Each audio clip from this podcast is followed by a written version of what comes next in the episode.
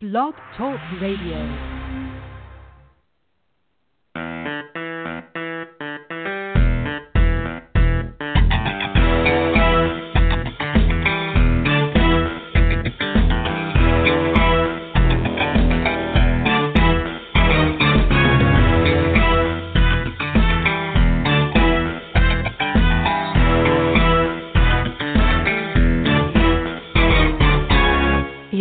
Listening to the Hollywood Boulevard podcast, hosted by Jonathan Moody and Donnie Sturges. Hey, good evening, everybody, and welcome to Hollywood Boulevard podcast. I'm your host, Jonathan Moody, and as I've been, we have done this lately. I've got Donnie Sturges with me. How are you doing, Donnie? Good. Hey, hey, I'm doing really good. Hey guys, how's it going out there? All right, uh, and then we've also got our producer. Alfred Crane on the show. How are you doing, Alfred? Doing really well. Just chilling in my comfy chair with one of my cats, just enjoying the evening. right. Awesome. Uh, so, submitted for your approval of the Midnight Society and of the Hollywood Boulevard podcast. Uh, we call this story episode 16 Are You Afraid of the Dark? Um, now, growing up, Are You Afraid of the Dark was uh, by far like my favorite show on television. Um, and this is like this beats like Full House, Step by Step, all the shows that I show, uh, watched on Friday. Uh, like this just killed it, you know, because this was what I waited for.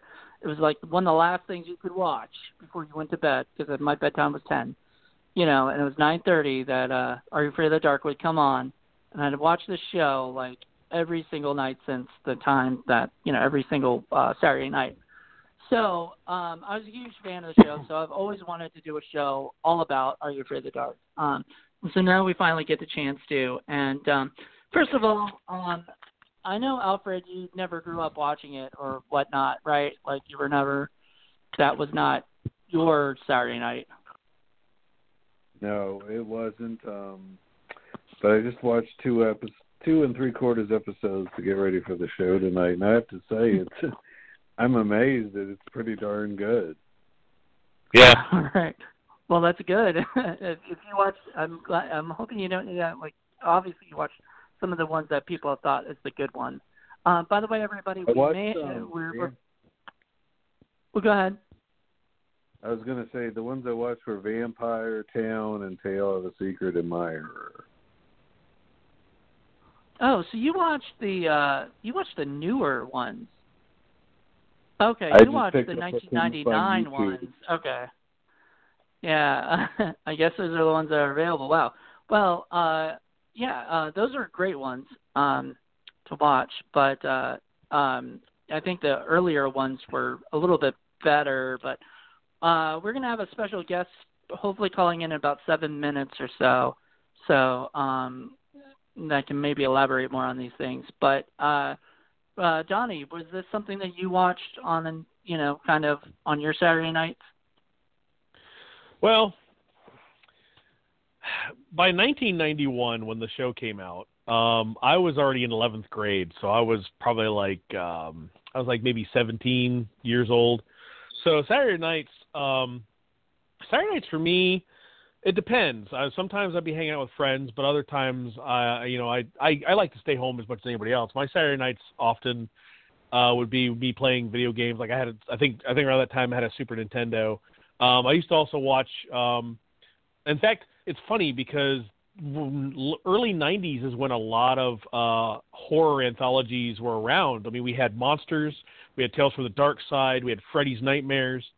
Um, so, and they all, and most of those ran in syndication and ran on the weekends, uh, usually late at night, like maybe like 10, 11 p.m., maybe a little bit later than that. So, and I watched all of them because I, I'm a huge horror anthology fan. I love every, I, I love almost every single one that's out there. Most of them, even the ones that have, uh, that aren't so great, usually have a, a good episode or, or two in them. So, Right. um, Are You Afraid of the Dark is one of those ones where I caught it by accident uh, because it was part of the SNICK, uh, the SNICK um, programming schedule. Because they had like other things like uh, all that and all that. I didn't care about any of that stuff, but I saw a horror anthology. It was geared more towards a younger crowd than me, um, but it was still good. Like I, I, I would watch it. I didn't watch it all the time, but I watched it whenever I could. So I mean, most of my Saturday nights was a combination of things. You know, just uh, sometimes I rent movies and stuff. But I mean, I, if if I had the opportunity, I'd always, uh, and I remember it, I'd always watch uh, Are You Afraid of the Dark as well. Cause that's the show is just the show is just really good. Uh, it holds it holds its own rather well against you know like the the the, the more uh, adult oriented uh, horror show anthologies out there. Yeah, like um, Right. Donnie, I was, um when I'd be up late after finishing up some computer games or whatever, it'd be you know, just catching Tales from the Dark Side and Monsters and Friday the thirteenth the series and those. And but my big show on Saturday nights at seven was Star Trek the Next Generation. Oh yeah, oh yeah, right. me too. Like- Yeah. Things stopped there from Um, eighty seven to like ninety four or whenever the show went Yep. off the air. Yep. Definitely. Yeah, um, I was well- never into Star Trek myself, so I never got into that. But uh Snick was Snick was kind of my thing. Like I watched like Clarissa Explains It All and all of that, and uh never got into like Pete and Pete and Ren and Stimpy as much. Um, kind of more into Ren and Stimpy nowadays, you know, or whatever. And Pete and Pete was always just too quirky for me. But um and Roundhouse was I, I always thought that was the worst like skit comedy show that ever existed to me. You know, I just never got into it. I don't know if you guys like that. Sure, sure. I think it was more gore- geared toward adults or like I mean or maybe like older teens for that particular one. But Are You Afraid of the Dark was always geared like I remember being ten years old, I believe. Uh it was ninety one, so it was like nine or ten.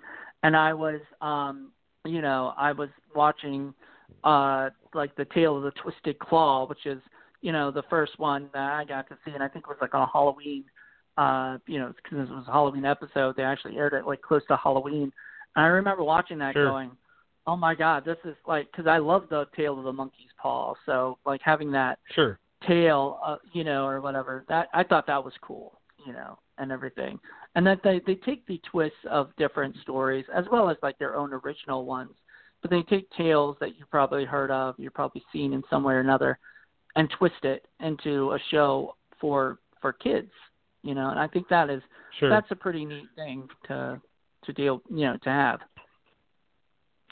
I think it's one of the Um, great things about that show is, you know, a lot of the younger audiences probably aren't as familiar with the uh, uh, with the urban legends and stuff, and so this show introduced it to them in a nice, fun, and exciting way, and in a sort of a scary way.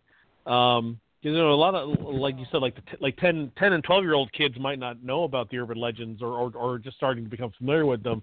You know, because around ninety one, you know, we had like when I was a kid growing up in the the early to mid 80s, we had scary stories to tell in the dark. You know, the book series. That was that was our gateway into myths, uh, urban myths, and, and and old legends that were scary. And I think uh, Are You Afraid of the Dark is kind of more of a '90s version of of scary stories to tell in the dark. Um, you know, basically, but done in a television format for for the '90s kids. So I, I think this I think there's very similar uh, parallels between the two.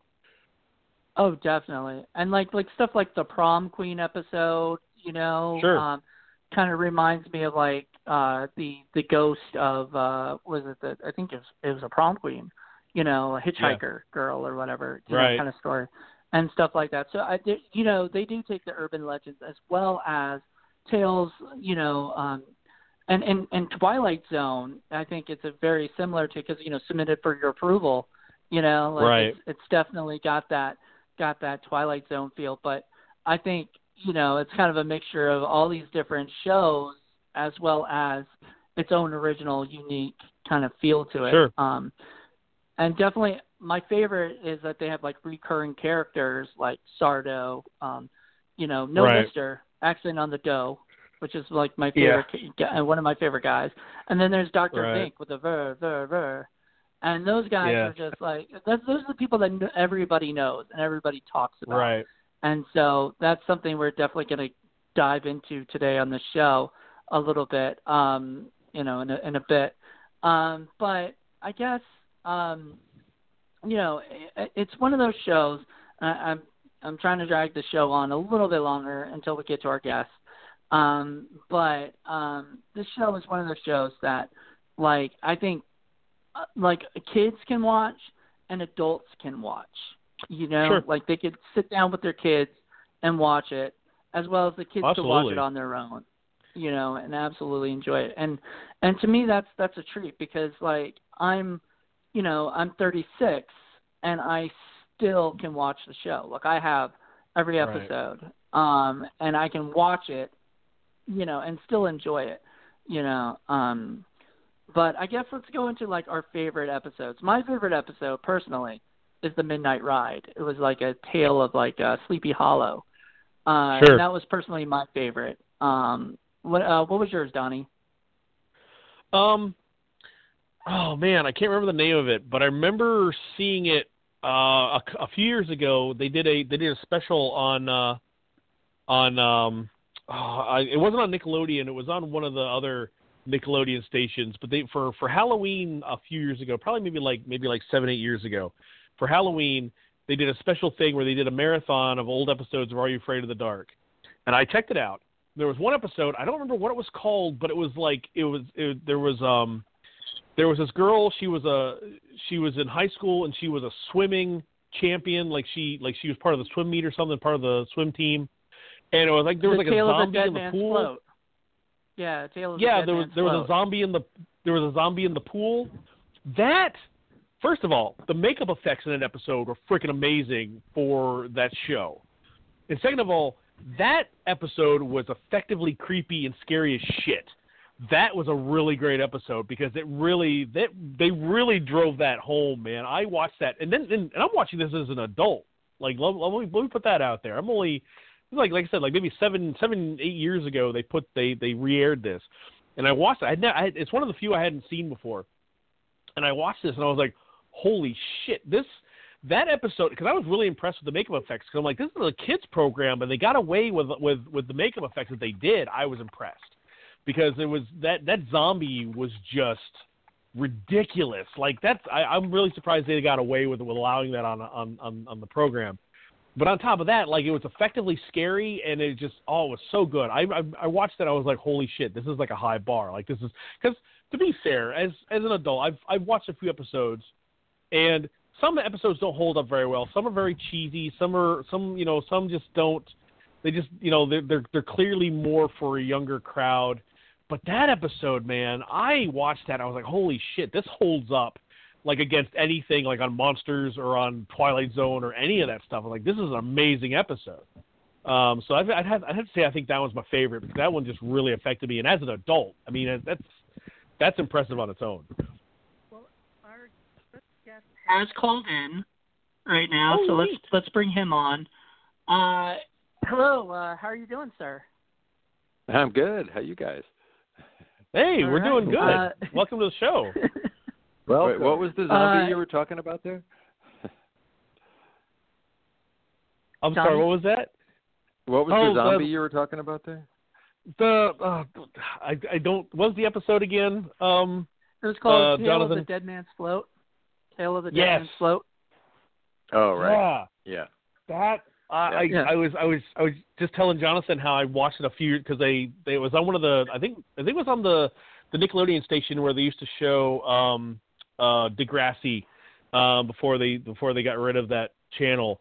But they did like a it was a Halloween they did a special where they aired old like did a marathon and I had never seen an episode before and I watched it and I was really really impressed with it because the effects on the zombie were really good. The uh the the the building dread like just that whole episode was just so effective. I was really impressed. I, that that episode is probably my favorite episode because it was so well done. It was creepy. It was it, like it was the tension. Oh my god, it was so good. Well, to the, to the best uh, of my to, to the best of my memory, that's the only time we ever actually killed someone on screen. Yes, that's a yes. That's well, right. Let's, uh, let's introduce the the guest real quick because we've never said his name, but it's uh, we got DJ MacHale here. How you doing, DJ? I'm great. Hi guys. Wow, this, this is an Uh, honor. Wow, this is great. Yeah. Um, Well, welcome. So uh, we were just telling, talking about our uh, favorite episodes. This is I'm Jonathan. Uh, you, uh, I've interviewed you a while ago uh, for the Right. Independent Corner, but I'm very excited that we're good to have you on here.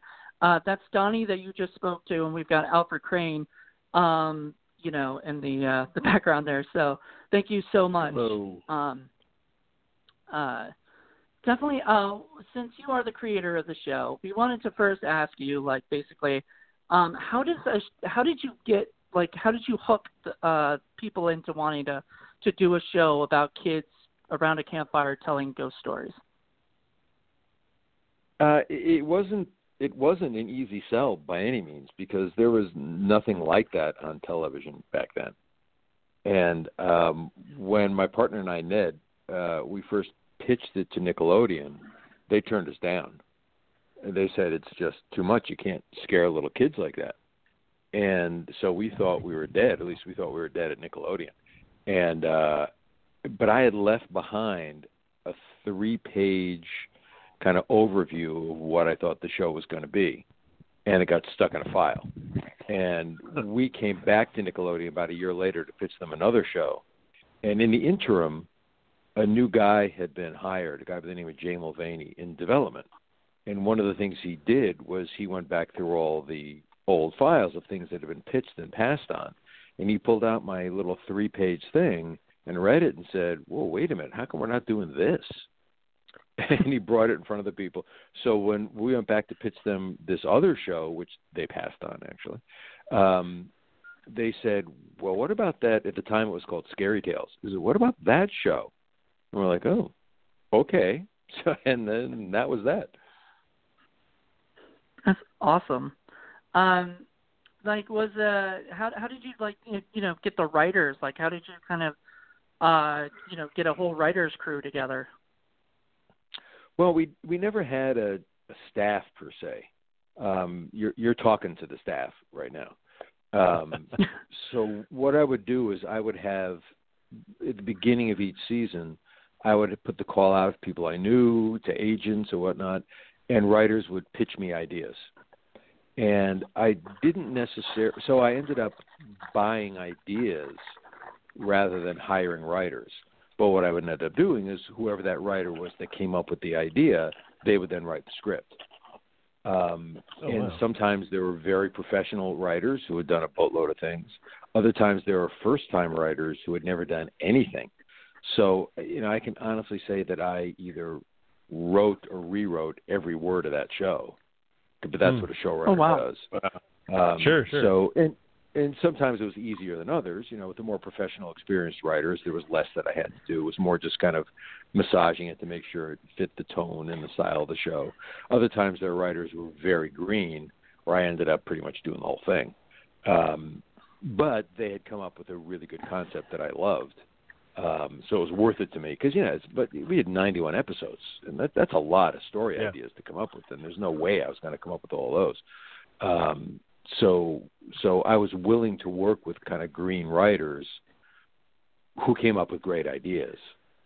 Because once you get that first idea, the hardest thing in the world to do is someone to say, "Write a story, go."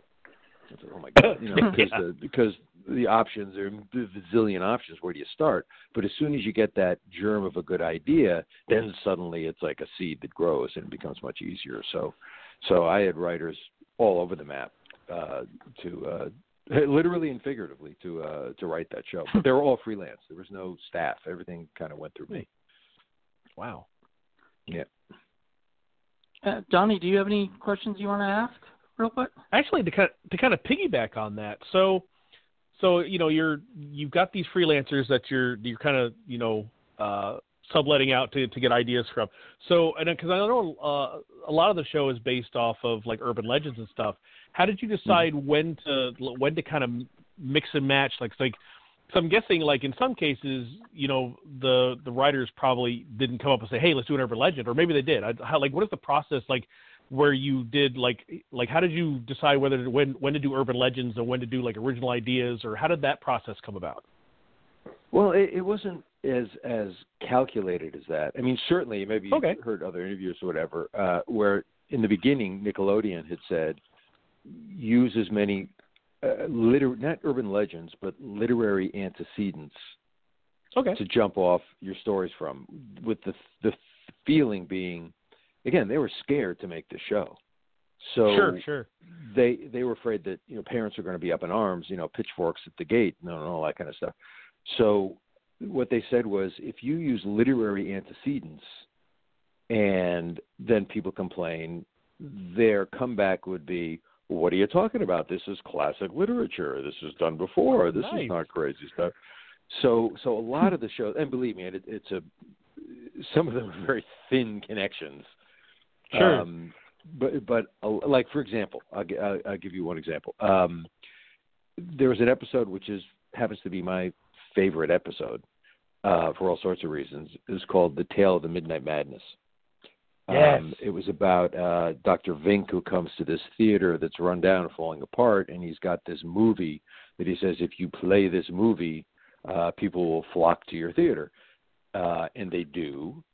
And then Dr. Vink comes back and says, "Okay, your side of the bargain was you're going to give me one day a week to show my movies," and the theater owner reneges on it, and then mayhem happens because the vampire comes out of the movie and kills everybody.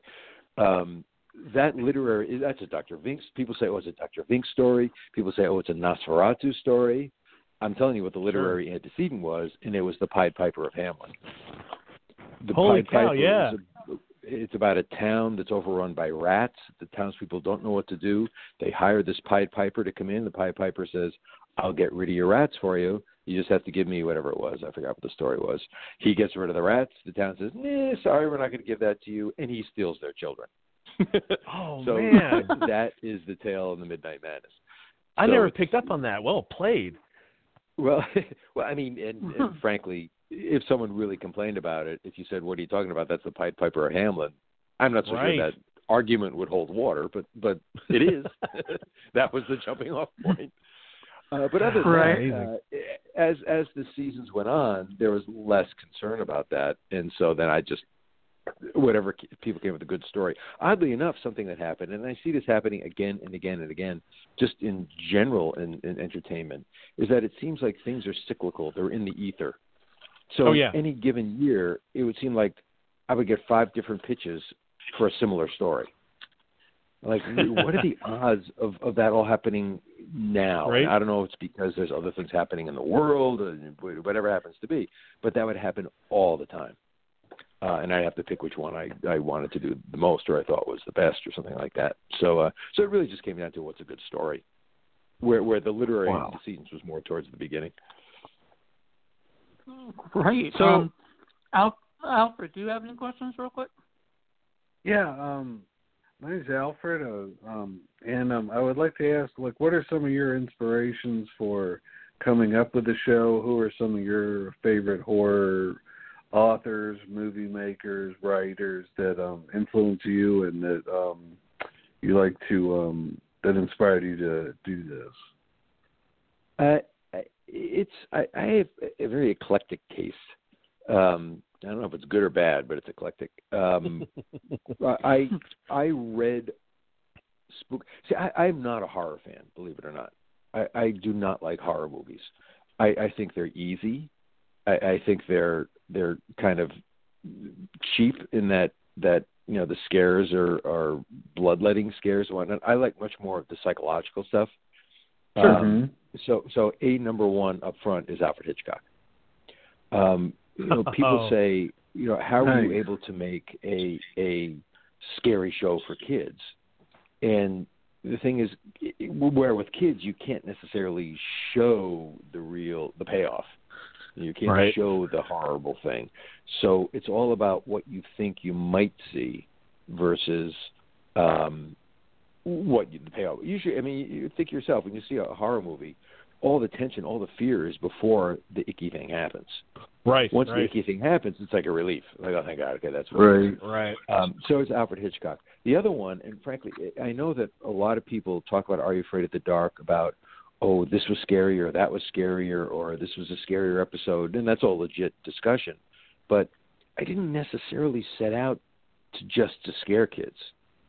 Uh, there, Are You Afraid of the Dark? More than anything, owes a debt of gratitude and inspiration from the Twilight Zone. And in the Twilight Zone, well, they weren't necessarily frightening stories where you're on the edge of your seat. They're always odd, twisted. What's going on? This is strange. This is a weird thing that's happening here. You know, the morality plays, or somebody does something wrong and they get, you know, come up and Right. There were no there were no monsters in the Twilight Zone. There were no big, horrifying deaths in the monster in the Twilight Zone. Um, so really, it was, if anything, Are You Afraid of the Dark is a modern version of the Twilight Zone, where there are macabre, Absolutely.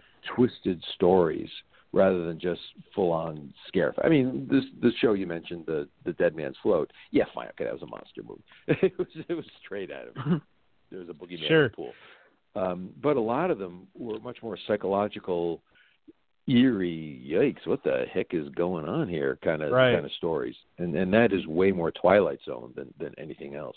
So there's so there's Twilight Zone. There's um, Alfred Hitchcock, and then I owe a, a debt of gratitude to Stephen King. I've always read a lot of Stephen King, and one of the things I like so much about Stephen King is that his stories, as as twisted and as frightening, and as horrible as they are, they're always about very real people. Right. They're, they're Absolutely. references you can relate to. You can. It's like, oh yeah, I can see myself in that position. I could. I, mean, I don't know about going to a hotel in Colorado, but but you know, it, it, it it's very normal people. It's very common. It's it's the bizarre uh, intruding on the normal that that I think Stephen King does so well. And it, it's not so much. It, it's not only in his stories. It's in the way he writes too. Um, it's very accessible and very contemporary. So, so I think you know, I think if you mix in Stephen King and Alfred Hitchcock and Twilight Zone or Rod Serling, you, bing, Are You Afraid of And make it for kids. It's Are You Afraid of the Dark? Excellent. um, uh, Um, I would like to let our people in Radio Land know that it is four minutes till seven. The broadcast will probably cut off at seven, but join us for the final fifteen on our podcast on Blog Talk Radio, Hollywood Boulevard, and we'll keep on going with the show. Thanks. uh, yeah, we uh, uh, just so you know, DJ, that the show is like you know 45 minutes, but the first half hour is like live. The rest, the last 15 uh, minutes are just extra for us to be able to still talk and stuff. So Yeah. um, Okay, well, you you, Yeah, you can uh, cut me off at any time. uh, we, we probably wouldn't want to do that. Now, I, I did cut off Donnie, uh, who was going to ask another question. So, Donnie, uh, you had something else you wanted to? oh, yeah, actually, um, because like, because you were talking, you know, initially about how um, originally they didn't even want the show, and how hard it was to pitch the show, and um, and so you know, it was kind of a tough sell and everything, but yet here we are. The show ran seven amazing seasons, um, ninety-one episodes. Um, what do you attribute to the longevity of the show when originally it was something that uh, that that Nickelodeon didn't even want? Like, what do you what do you think is is responsible for the success of the show running running as long as it did? Um, well, well, the the the thing you probably can't draw an analogy to or any or any conclusion from is the fact that Nickelodeon didn't want it. Because if you had a nickel for every time a show, uh, a network didn't want a show that was really Sure. good, you'd, Right. you'd be a gazillionaire. so, Sure, sure. um, so I, I'm surprised that anything ever gets made, ever. good, bad, and indifferent. It, it Fair defies all logic. Sure. Uh, but uh, but specifically, but it did get made. So as for the longevity, I think there are, there are a couple of, of reasons for that. Um, in no particular order, I think that um, one of the things the show isn't is it isn't a comedy, and um, i i- comedies d- don't age well. Uh, Right. Because comedies usually uh, are very topical, they're very trendy, they deal with whatever the sensibilities are of that moment, and and no matter how great a show or movie is, sometimes you it looks really dated ten years Mhm. later. So so I made a definite point of saying, look, we're not doing a comedy here. We're not doing we're not doing Scooby Doo. We're not doing Goosebumps, though we were before Goosebumps right. um, the the tone is very it, it's dramatic and, and dramatic shows last a little longer um, Sure. on, on a very kind of kind of mundane level um, the wardrobe of those kids I tried not to be trendy I tried to make them preppy timeless Oh yeah. so yeah you could you could look at them and say oh god that's a real 90s thing but it's not like whoa that's a that's a 80s looking thing I mean I'm sure there's bits Right. pieces here and there but but uh, we tried to be preppy, timeless for that very reason, knowing it was going to last, Right. hopefully last for a long time. Um, I think also going back to the drama thing, I, I think that there's a real lack of drama for kids on TV nowadays, and uh, it's a shame. And I, th- I think that's coming around again. Um, but it's there's there's room for that, and and it resonates with kids, and and all those stories are kid about kids who have issues in their lives that have nothing Sure. to do with whatever the spooky thing is, and they're all kind of relatable things those kids are all going through, and then they happen to run across a boogeyman at the same time. So, so that's right. relatable, and, and then probably more so than anything else. For some reason, there is a big, huge '90s nostalgia boom that you know. For me, it was last week, but but Right. people probably your your age are are suddenly feeling their age. Sure. and they're looking back at a time that was simpler and nice and and, and so so suddenly it's it's all kind of coming back. Not just sorry for the dark but just the 90s in general there's been such a huge resurgence of of all things 90s um, Right. so you know you add all those together and suddenly uh people are still talking about it. And, and i like to think it was a pretty good show. Like i heard you mention before that you know not all the episodes stand up. Not all the episodes were good back then but I, Oh my I God, you heard that? the, yes the the the episode oh I, believe me I, I know I, I well, I could give you a list of episodes that I cringe when I look at um Sure. but I always said there's a bell curve of episodes. There's on on one end there's some absolutely awesome episodes that I'm so proud of are so great. The other end of the bell Right. co- curve, like oh my god I can't believe we made that. But but then you know they all kind of fit somewhere and most of them fit somewhere in the middle there of, of being eh, it's okay or oh it's really good or eh, it wasn't as good. But that's you do 91 episodes of an anthology show you're you're you're going to spray it all across the uh, the field. And and and to be fair, that's that's kind of the way it is with all anthologies. I mean, even Twilight Zone had some stinkers. I mean, you you look at the you look at the um the fourth season where they went to an hour long format. Those episodes don't don't don't go very well. I've I've actually watched a few on Amazon, um, and that the that's too long. There's too much padding. They drag.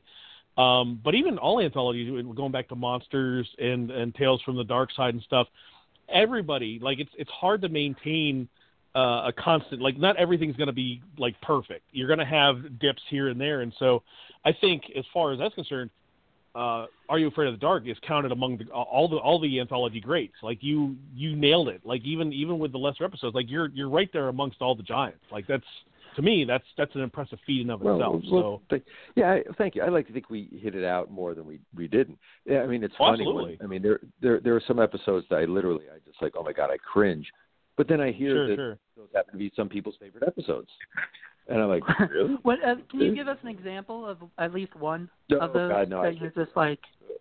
Okay, you don't No, want to. You don't want to say anything. I, I, Okay. yeah, 'cause I'd be insulting some of the people that. Uh, I, I mean, you have to understand too that that I'm probably the worst person to ask that because I bring a whole lot more baggage to it than sure than just watching it cold. I know the torture it was to make it happen. Um, sure sure Or, or, or in other episodes that I'll give you an example of one that is one of my favorite episodes that no one seems to like. I can go that way. Um, Oh yeah. Which which one was that? one of my all-time favorites is is an episode called "The Tale of Train Magic." Love that show. I love that that episode, and people don't. And I think one of the reasons people don't remember it, the the episode. This is interesting, psychological thing. The, the, it seems like the episodes that people remember the most are the ones that have the most iconic boogeyman, because that's Right. the easiest thing to remember. Train Yes. Magic had no iconic boogeyman. So it just kind of like Right. fades into the mist of all shows. But if you have that thing coming out of the pool in Dead Man's Float, or you have the Sure, vampire in Night Shift, or you have Nosferatu, that that that image kind of comes to your mind. And interestingly enough, when I first started doing the show, I was really imagining it was going to be for much younger kids, and Sure. and I kind of said to myself that you know I am not going to put any image on screen that will haunt a kid's nightmares. That went out the window really fast, but but Yeah. but, I was gonna say. but- Sure did. but but it but it it does does prove that those memories last the longest because it's an easy visual thing to remember. People remember the ghastly grinner, That's like such Right. an iconic thing. Um, an episode that that I, I'm not particularly fond of, I'll go that far, was the Crimson Clown. I thought that was not a very good episode, but people remember it because they remember that Yeah. bubble-headed freaking clown thing. So, so you, you never know what someone's going to remember and cotton to and not like or like or whatever. And that's that's that's horse racing. Yeah, I I, I liked uh, Laughing in the Dark a little better than Crimson Clown, but both were you know different. You know, there were different stories that both involved clowns. You know, one was a clown Right, statue, right, and right. the other was an actual uh well ghost clown, uh, I guess. You know, kind of thing. So uh, well, La- Laughing in the wanna, Dark you know, was actually Oh. okay. Oh no, go ahead. Go ahead. Uh, Laughing in the Dark was a literary antecedent too. It was uh, I forgot the name of the tale, but I remember reading it as a kid about somebody who stole something, like "Give me back my arm" or something like that. And it was about Oh, kids the magic, in bed, the, huddled the in toe. bed. Was it a The, toe? uh, I, I don't. Yeah, the it's uh, yeah, uh, uh, scary stories to tell in the dark. It was basically like, "Where is my toe?" It, Oh it's- yeah, it- that's yeah, different. Maybe maybe maybe there's just a lot of different versions. I don't remember the toe. I remember "Give me back my arm." There, well, there's But- there's but- there's there, there's there's definitely different variations. That's the nice thing about urban legends and stuff like that. There's always different variations of it. Yeah, Um, right. Like like the hook on outside the car of uh, Yes, the couple making exactly. out. Exactly. exactly. Well, I also wanted to mention like the, one of the great things about Are You Afraid of the Dark was um, the special guests that they had. You know, um, you know, you got like uh, Melissa Joan Hart in an episode, Bobcat Goldthwait, you know, Gilbert Gottfried, all these people that um, I mean, there's more. I don't want to, I don't want to talk about all of them, but yeah. there's some really Yeah. great um special guests. Um I mean, was that like was that something that you think like hooked Nickelodeon to to doing or was it something you just just happened to be like, well, let's get this person, you know? Uh, it was it was actually generally from Nickelodeon because uh, and I embraced it because the thing about when you make a show, any show, you as the as the producer, you're looking for anything that will get the network to promote your show.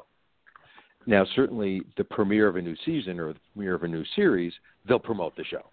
They'll put on commercials, they'll say it's coming, and all that kind of stuff. But once the show starts rolling along, they're not going to do that much to pro- so you're always looking for something special to for them to justify for them to give it a little more promotion than they would just a regular episode um and so it was really nickelodeon that said let's see if we can get some some notable names in there now certainly melissa joan hart was an easy one because she was also a nickelodeon star she was in clarissa explains Right. it all um but they gave me a list of people who might be available, and I'm like, yeah, I can write a show for them. Yeah, I can do that. I can do that. It was really fun watching the uh, the Olympics uh, uh, with the figure skating. Tara Lipinski doing uh, the Olympics. She she was on an episode of Are You Afraid of the Dark?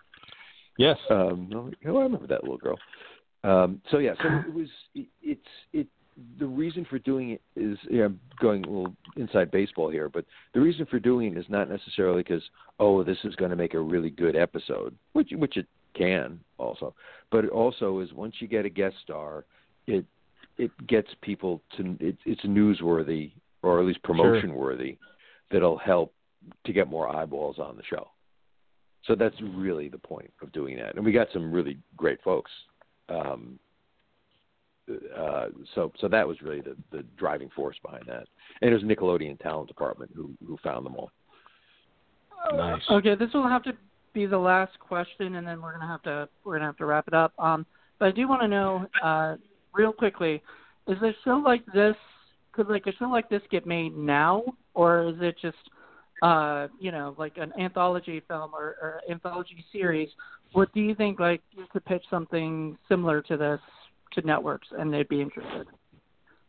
Well, I have two answers to that. Uh, One is um, I've tried to pitch shows like that, and I keep getting shut down. Um, for the, for the same reason I got shut down originally.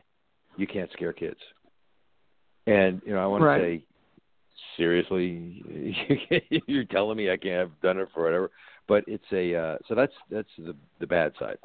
Um, so I'm not so sure. It's not, you know, never say never. It might also, especially with the streaming services now, maybe there's a, more of a chance to do it.